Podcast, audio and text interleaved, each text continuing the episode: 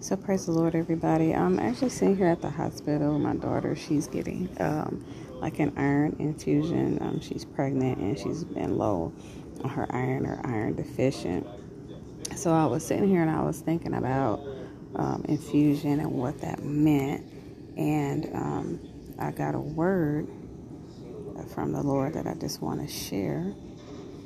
Um, and so when I looked at the definition of infusion, it means uh, or the meaning that um, I want to uh, kind of center this around is the introduction of a new element or quality into something. So, what God is saying is that He um, is about to introduce um, something new um, into you. So, like when you get iron deficient, sometimes it can be um, because of your diet or some other um, potential uh, medical reason. And so, what God wants to do is He wants to introduce a new thing um, or the quality of something into you. Now, sometimes, um, you know, when you begin to receive stuff, even from a medical standpoint, you know, sometimes your body um, can react. In a way that's contrary to the new thing or the new element.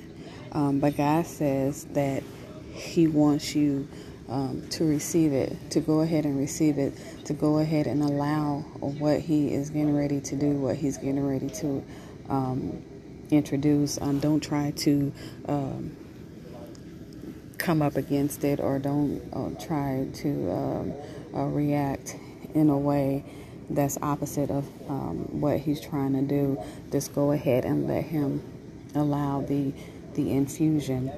So I hope this um, blesses somebody. I pray that it blesses somebody.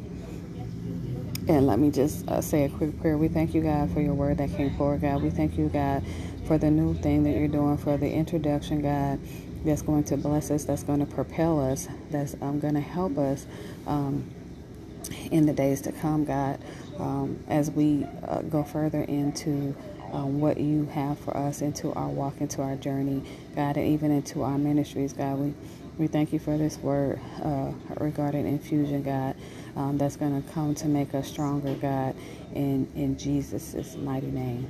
Amen.